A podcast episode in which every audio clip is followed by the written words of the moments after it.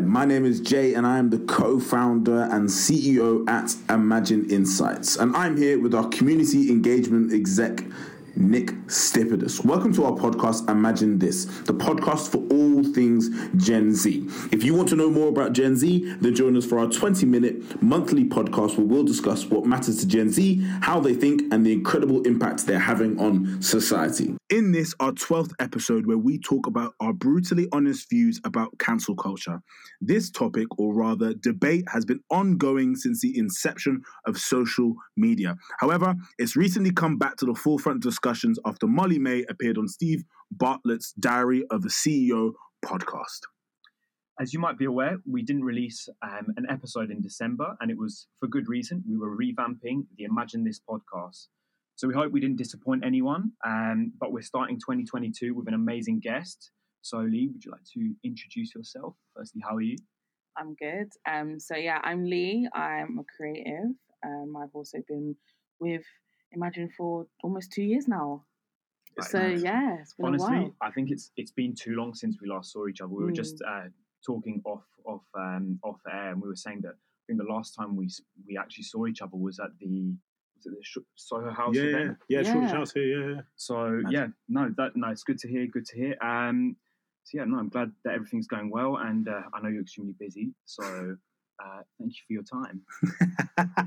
I love that. So professional. Thank you for your time. You're so now, Lee, we're, we're, we're glad to have you. I think it's definitely, I love, always loved having you in the community because your opinion is always so honest. So Mm. when we were revamping, look, she's about to start laughing. Um, we when we were thinking about revamping the podcast this year um, and really just taking a new twist, all come up with um, from Nick's beautiful mind, we thought Lee would be the perfect best, the guest to bring on, not best, perfect guest to bring on. Um, but let's get started. So obviously we're talking about cancel, cancel culture. Cancel culture? Cancel culture. Um, we asked our Gen Z community if they agree with cancel culture, and 85% of our community said that they don't. They do not agree with cancel culture. And it was super interesting for me personally to hear that, but I def- definitely think it's going to be a great thing for us to discuss. I'll be honest, I'm really interested to hear your thoughts as I put out a post recently on LinkedIn about cancel culture, and it got a lot of engagement. Everybody loves my LinkedIn, obviously. Um, so, quest- first question, I'm just going to put it out to the to all three of us. Starting off with you, Lee. What do you think about cancel culture? I think that cancel culture is contradictory to everything that we say about the generation. Um, I think it perpetuates this idea that people are finite and their views and opinions and thoughts and feelings about things are finite. Um, and if we are going to cancel people, it should be the last resort, not the first action. So, yeah. What about you, Nicholas? So I, I mean that that sounded so good what you, what you just said, but I think when when I was actually really thinking about it and having like a conversation with my family as well. So actually, um, I think it was my sister said something like she was saying that it really depends on the situation. So completely agreeing with what you say, it should be the last resort, the cancel, the Yeah. cancelling. But it also really depends on the situation and the comments that are being made because you know, for example, cancelling someone based off their actions, let's say um, Harvey Weinstein or like Oscar Pistorius, like all of these type of people that have been charged with crimes. Um, you know, that's understandable to obviously you know Yeah. cancel someone for you know for actions you know like that. But in terms of you know, let's say some comments that people have made out of um, w- without thinking, you know, it's hard. It, you, you shouldn't really be. You shouldn't be canceling someone. I mean, social media has been obviously effective in enabling people to, you know, to hold others accountable for comments, for actions, um, and this has led to, you know, like a meaningful change in, you know, in the way people are held accountable, um, especially giving people a voice that don't have a, a voice or didn't have a voice before social media. Yeah, I think the I think the problem is is that there's no grace for people, and I Mhm. think because the, the problem I'm seeing personally with cancel culture, and I'm going to play devil's advocate in a second because I think it's there are other sides to the argument, but I think the the problem is is that oh the lights just went off. It just got real dark in here. in here. Um, the problem is is that we're saying okay, you know what? No one's allowed to make mistakes. Yeah. So you're saying okay, um, you have to be perfect at all times. And it's literally impossible. There is no way any of us can ever achieve perfection at all times. And I think the we have to really just be um, be understanding that people are human beings and they're going to make mistakes and they're going to error and they're going to, be wrong. And I think it's giving people the grace to change. And I think the problem with cancel culture is it says, if you did this nine years ago, it's who you are right now. Yeah. But who I am right now is not who I was at 22. Do you know what I mean? And I think the we have to allow people to change and move forward and adapt. And we don't let that happen with cancel Yeah. culture. And that's a great thing that our community picked out on when we were looking in our chat before we came into this, in our community chat, sorry. A lot of them were just like, it doesn't give people the grace to change. It doesn't allow people to move forward and, and, and become different. I mean, honestly, a prime example of, of literally what you've just said is is Logan Paul. So in Mm. like 2017, he was cancelled, you know, across all social media platforms, you know, for posting this inappropriate video when he was, you know, filming in Japan. I'm not even going to go into kind of what he posted. Um, I mean, since then, he he's literally turned it all the way back. He he, you know, he would he, he was accountable for his actions. He made that, you know, apology apology video, and actually, it wasn't just that apology video because that doesn't, you know, that doesn't Yeah. have a lot of substance. He actually kind of followed through, um, you know, with the kind of the promises that he, you know he came up with, but also he's now got you know the leading one of the leading podcasts in the world. He fought Floyd Mayweather.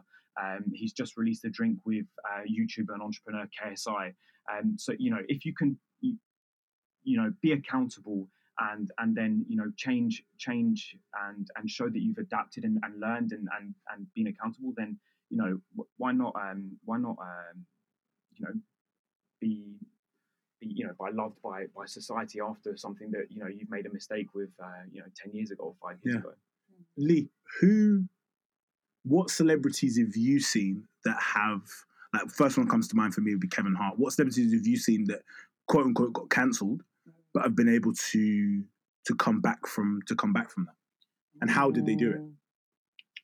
Maya Jama got cancelled for colorist comments. Mad. Yeah, I forgot about it. Um, and actually, I think that was a really long time ago that someone. I always really wonder who it is that Bruv. like in those tweets for like like seriously they someone needs to sit there and actually think about the person who went and had the time to go back Mm. that far like the level of vendetta they have against that particular celebrity or person is kind of scary to me it's kind of scary to me and to be perfectly honest with you like i don't know i think it's fair to say I, I believe that Maya Jama has done a lot for the black community in the way just in the in the prevalence in the way that they are in society in the way that she constantly talks about um just it's always she's always very forthcoming with the culture in itself and she's always like really immersed in it. And i think if she did have the same views that she did before she wouldn't have been welcomed in, into it so easily. Um but yeah i don't know i feel like there are a lot of celebrities that have been given a lot of grace but i do i must say there is there are other things that come into that i definitely feel like when it comes to the level of grace that certain people receive i.e pretty privilege is like a massive one Yeah. um, which you know I won't go into too much detail into, but I think that does play massively into when people get cancelled and whether or not they get the grace. Yeah. Again, So if you're attractive, it's harder for you to get cancelled. yeah, definitely a thing. Do you think? What do you think of all of these kind of the witch hunts? So, like, I feel like when people, you know, they they see, let's say, a comment or something, and then they kind of like latch onto it, and it just snowballs, and people, you know, they lose the nuance of what is said, or like they don't see the actual context, or or Like um, Molly-Mae. Yeah. exactly Yeah. like Molly-Mae, and then just uh, it snowballs into kind of this this big, you know, social media thing. Then it's just, you know, it's it just turns into you know complete bullying. the, the thing is, yeah, and this is the interesting thing with the Molly-Mae situation was when you listen to the entire clip, she wasn't actually saying we all have to. She was admitting she goes, yeah, obviously I come from a certain position in my life, so I'm, it's easy for me to say this. That's basically what she said on the lead up to that comment. But we that comment was then pretty much screen grabbed isolated. and and just isolated completely and taken out and taken completely out of context. And I think the conversation must interpret conversation. So you need to hear the entire conversation to be able to Mhm. actually understand the, what somebody was trying to say. And I think the the biggest problem is is that we as a society, the reason why cancel culture exists a lot of the time is because it's a great way for people to make themselves feel good. Yeah. Because it, if I cancel you, then I can't be cancelled. Because if I'm doing the cancelling, you can't cancel me. Yeah. And I think it's the there's a really almost sadistic and sad side of it. It's kind of like we're all just trying to point the finger so no one points a finger at us. Um, and uh, there's always like a ch- stupid childish quote, but if I'm pointing one finger at you, I'm pointing three back at myself. And it's so like it's so interesting to think that for us as a society, it's more important for us to deflect away from our own issues than actually to admit, okay, actually, you know what, I've got some flaws and this person made mistakes as well. Because one thing I learned in therapy is if I admit to my mistakes to myself or to others around me, it's easier for me to have grace for other people. Mm-hmm. Because if I get a, a waiter at a restaurant and they're mean to me, I'm like, hey, you know what, they might be having a terrible day. Something could happen in their life. I don't know what's going on in their life. So I could just be loving to them and be kind to them. But in cancel culture, it's like um criticism on steroids because then everybody jumps in on it and it's like okay cool I'm, I'm actually right in trying to cuss this person out and everybody else will get involved Well, on I the back think of that people as well on social media. The problem is they they don't associate that person with being a real human being. Yeah. So I think people forget that. Let's say Molly-Mae, twenty two year old. Yes, she's uh, you know uh, got a senior role in in um, Pretty Little Thing and other other you know different organisations, but she's really just she's a 22 year old She's a still, baby. she's a Mm. baby still Yeah. learning the ropes of everything you know she's been kind of thrust into the into the limelight um and you know fair play to her she's doing you know really well with her Mhm. business ventures and all, and all of that but she's still a 22 year old and i think with a lot of influencers i think that as soon as someone is given that platform everyone assumes that they should be speaking on every topic and have an Yeah. opinion on everything crazy and I, yeah. the, the problem is you don't want people speaking on on topics if they're not well versed. Yeah. like i'll be honest with you i don't know anything about the metaverse. I'm not going to then go and, and preach it to everyone and Mhm. tell everyone that i know about it or give my opinion on it because i don't i know within myself i don't know anything about it. So why should anyone you know listen to me in that sense? But you know something else you know gen z um you know ask me as many questions as you like. I love that. Yeah, I think with the whole thing with Molly-Mae, I start to think about the fact that first of all, I don't have a platform where necessarily whereby I'm being looked at all the time. I'm sure when I was 22, I said some sideways stuff. Like-. Do you know what I mean? And I'm only 25 now, but it's just kind of like when you look at the there was phrases like she was being called Thatcherite, and I'm like, it's mad that's crazy to me. Like, do you really understand what Margaret Thatcher actually did? Like, I don't think you quite understand. Like, and I think words like that are so inflammatory and and and like I ha- like I don't know why people feel the need to go on these like witch hunts and kind of completely dissect the whole person and like even to the point where people were talking about like the wages of the workers Mm, and I was like, what does Molly-Mae have to do with the wages of the workers? Like, I get it. She can have a stance on it. She can talk about it. But is she the person who sits in the boardroom who fundamentally Mm. decides what these people get paid? Absolutely not. So, why we're putting that responsibility, I, why we're putting that responsibility on her, I don't know. I think as well, just when it comes to Molly-Mae, there's been generally just a witch hunt for her. Bless her. She's, you know, she's a young girl. She's doing really well for herself, and I think people are just. I do think the the witch hunt is haterade. I can't lie. yeah Like I think it is a lot of hate, um, unnecessary hate, and I think it's because people can't fathom the idea that there's this girl who's been able to benefit from her pretty privilege and been able to be put in this position and making a crap load of money. yeah That's it. yeah Um, and yeah, I think I think the interesting thing is, and I was speaking to my friend Emma about this the other day, is where specifically with women, we love to turn them into heroines so that we can tear them down. mhm, Like the entire concept of, oh, we can build you up, but we will tear you down. And a great example of this is the Theranos founder. So she, what she did, so Theranos was the uh, blood company where you could one prick of blood. Technically, she said could give you 200 different uh, data points, and you could do two, 200 different analysis on it. Turns out it was all a scam. You could only do 16, and she'd lied, stole hundreds of millions of pounds from dollars from investors. Um, and it was bad. What she did was bad, and it was terrible. mhm. But in the context of startups, there are males, in specifically white males in the startup world, that have done as bad, if not worse, who were never called out upon it.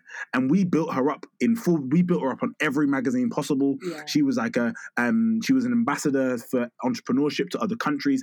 So she was like built up by like crazy, so that we could tear her down. And I think that's a media thing where there's definitely like a there's a space in the media where they know, okay, it just makes a great story. Let's build them up so we can tear them down because it's a good story. yeah. But also, there's a part of us in society, and I just want to go back to that again, where we need sometimes there's like within us, we need to worship people so that later on we can tear them down. Mhm. And it's it's quite scary because and it actually makes me nervous. I remember I went through and I, like you were saying a second ago, I had to go through and just delete so many tweets that I tweeted when I was like 17, 18 years old. Cause I was like, yo, this stuff is wild.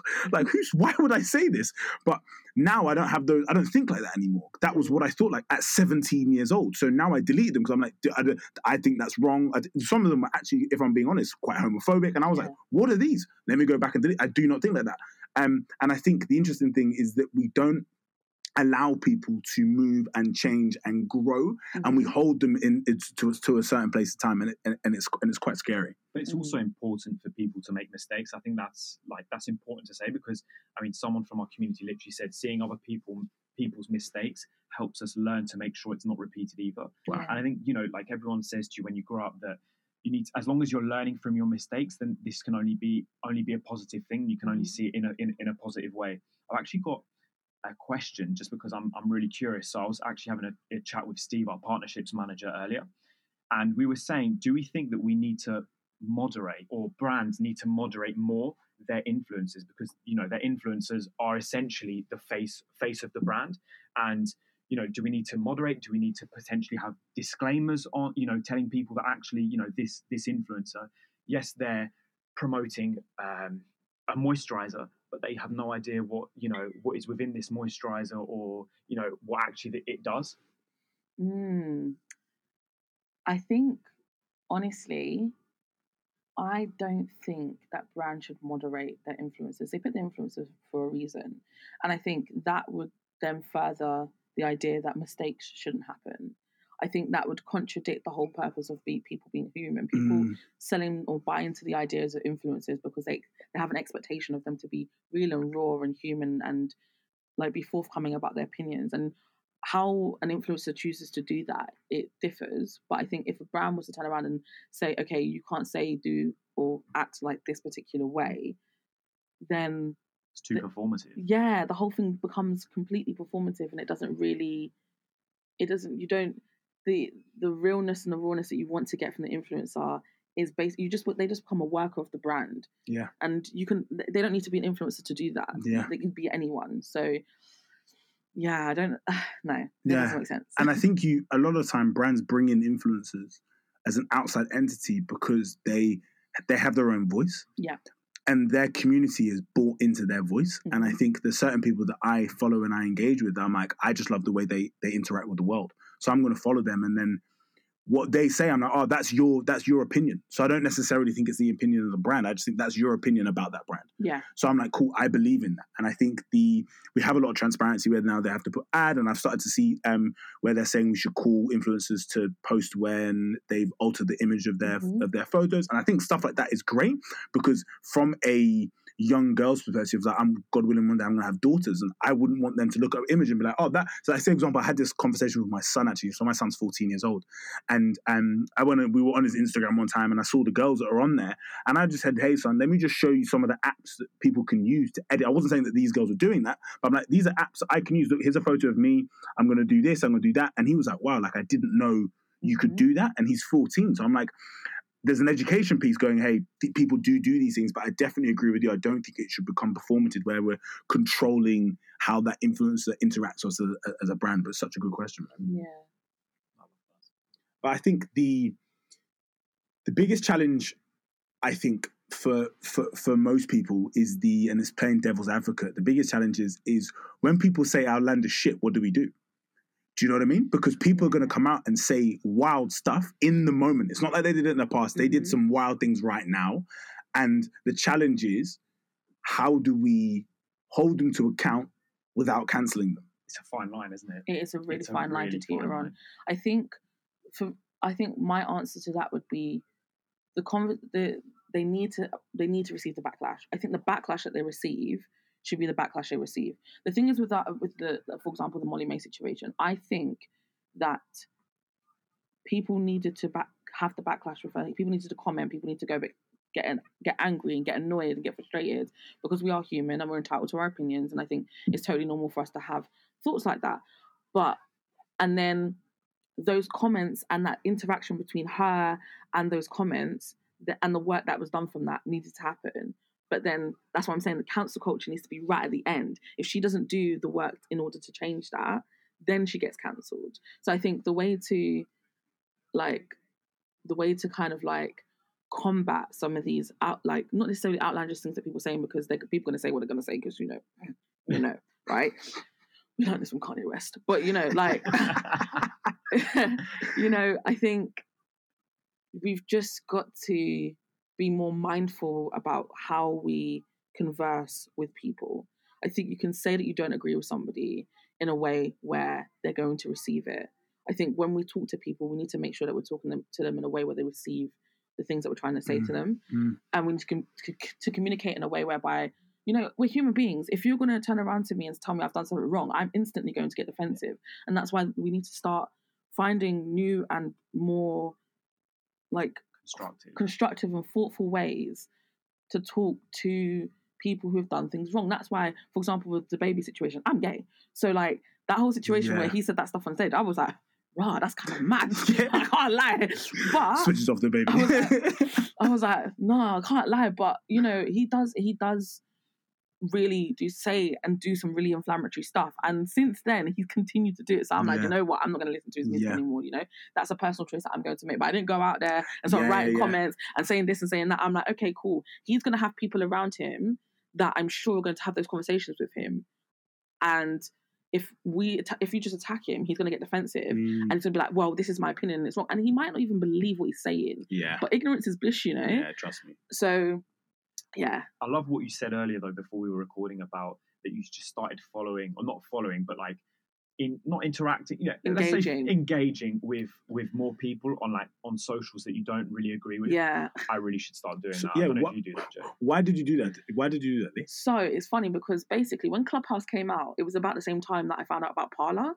And at the time, uh-huh. people were using Parler as like a, a thing to talk about Donald Trump and stuff and Mm. like pe- and then like anti-Biden and da da da da da. And I was just curious about it. And I realized that actually one of the ways to be able to understand why people are cer- uh, have a differing opinion from you or are ignorant about certain things is to really understand the community that they're, they're around and the Mm, influences that they're around.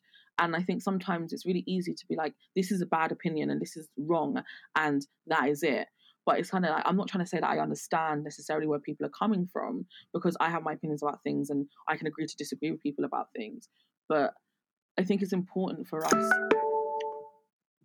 and our growth to be able to just say, okay, this is a different opinion from mine. I won't say that I necessarily understand where you're coming from, but what I will say is that I have a better understanding of the community that is around you and why you think like that. So that's why I started not to necessarily engage with people, but to just start challenging my thoughts by taking rather than just turning off people like Kate Hopkins. Oh my gosh, she does my head in sometimes. But like rather than just turning her off, I'm, I sit there and actually listen to what she has to say. I sit there and listen to Piers Morgan because I'm like, I don't necessarily agree with the things you have to say, but I want to understand why you're saying these things. So yeah, yeah, and I think the one of the things I always encourage my family to do is it's to say, for example, if someone around me does something that I think is a bit wild, if I don't have a relationship with them, I find the person that has a relationship with them and I and I speak to them and say, hey, could you just engage with them on this? Because the the, the problem is is that a lot of time because we are so close to celebrities in our in our world, we think it gives us the right to just comment on anything Mhm. that, that happens in people's lives. And I think the the person that can have the most impact on somebody that's made a mistake is one of the closest people to them. So whoever's in there inner circle. And I think the the big problem is is that it kind of becomes a screaming match. And I love the idea of you saying, "Hey, you know what? Actually, I want to engage with people that don't think the way I think, and I want to and just see see what see how they view the world." And a lot of times, it's actually interesting to see how these people view the world because you go, "Actually, you know what? There's actually parts of this where it's not that I disagree with you, but actually." Um, we, we we don't see completely eye to eye, but you Mm. actually might be right in, right in some aspects. And I've actually seen that a couple of times when I've said, I can't stand this person, and, then- and then I actually hear their views on a certain topic. I'm like, actually, you know what? That, that's not too dissimilar from mine. yeah, And I think it's easy to just me personally to to, to cancel people and, and, and say that they don't agree. And obviously, as you guys, as Gen Z yourselves, I love hearing that the way you view human beings is in a way that you allow them to grow. It's not a complete cancel thing. And I love that our community was exactly the same. When we asked them about this, they were like, hey, we want to give people the opportunity to grow. But as we're finishing up, um, are there any final things that you guys want to say around cancel culture? Mm. Mm. Mm. yeah, if the person continues to do it, then cancel them. I'm not saying canceling should be completely eradicated because I think there are some people that definitely deserve what they get, you know. Mm. Um, but I think when it comes to comments, when it comes to things that are changeable or things that can be worked on, or it comes from a place of ignorance and not a place of malice, then you know you've got to give people grace, man. People, you've got to lead with love, man. Yeah. So yeah, that's my last bit. Nicholas. I think yeah, the, just the final point is just hold people accountable, but in a, in a constructive way, and, and just hope that they're self aware enough to you know to, to move forward and, and actually take everything on board. And I think actually that's another reason why representation is so key because a bit like what you were saying about you know having a closed circle and maybe not um, interacting with different people with different ideas. You know, um, that that's why it's really important to to try and be as open as possible and hear everyone's everyone's views and, and try and and see you know why someone is thinking the way they are. Mm-hmm. Yeah, I agree. And I, I, my final point was just basically what Lee said earlier about the idea cancelling should come last. I love that. I think that's such a great concept of going, mm. let's flip it on its head let's try and engage with them in a conversation try and help them to understand what what they're but in a, in a constructive kind way Yeah. um and then if if after trying to work with them they're not on it then we put them in prison it's exactly the same thing you would do there's an entire process before someone ends up in pen before Yeah. sorry someone ends up in prison um i said pen my bad guys um, someone ends up in prison, there's an entire process before they get there. And I think it's rehabilitation. We're trying to bring them back into society. We're trying to Mhm. get them to understand what they did was wrong. But then if they still don't listen, they keep reoffending, you're going to prison. And I think that's the, I love the way you put that. And I think that's that's something that's great. Um, so yeah, we'll, we'll, we'll- we'll finish up there. That's it. Thank you to Lee for joining Nick and I. The conversation was really interesting, and I definitely think we could have spoken for even longer. However, as promised, we tried to stay under 20 minutes. We went slightly over, but thank you for listening to our 12th episode of Imagine This. Our mission at Imagine Insights is to help Gen Z to shape their future. And we know the best way for them to do that is with brands, because brands are shaping countries and culture like governments only wish they could do. So we enable brands to crowdsource qualitative or quantitative insight from our community. We we have over 17,000 Gen Z from all around the world in 111 countries. If you would like to talk to us or, or our community or any of our team, please feel free to reach out. Please don't forget to like, subscribe, and share. Thank you again for tuning in, and we look forward to seeing you again next time.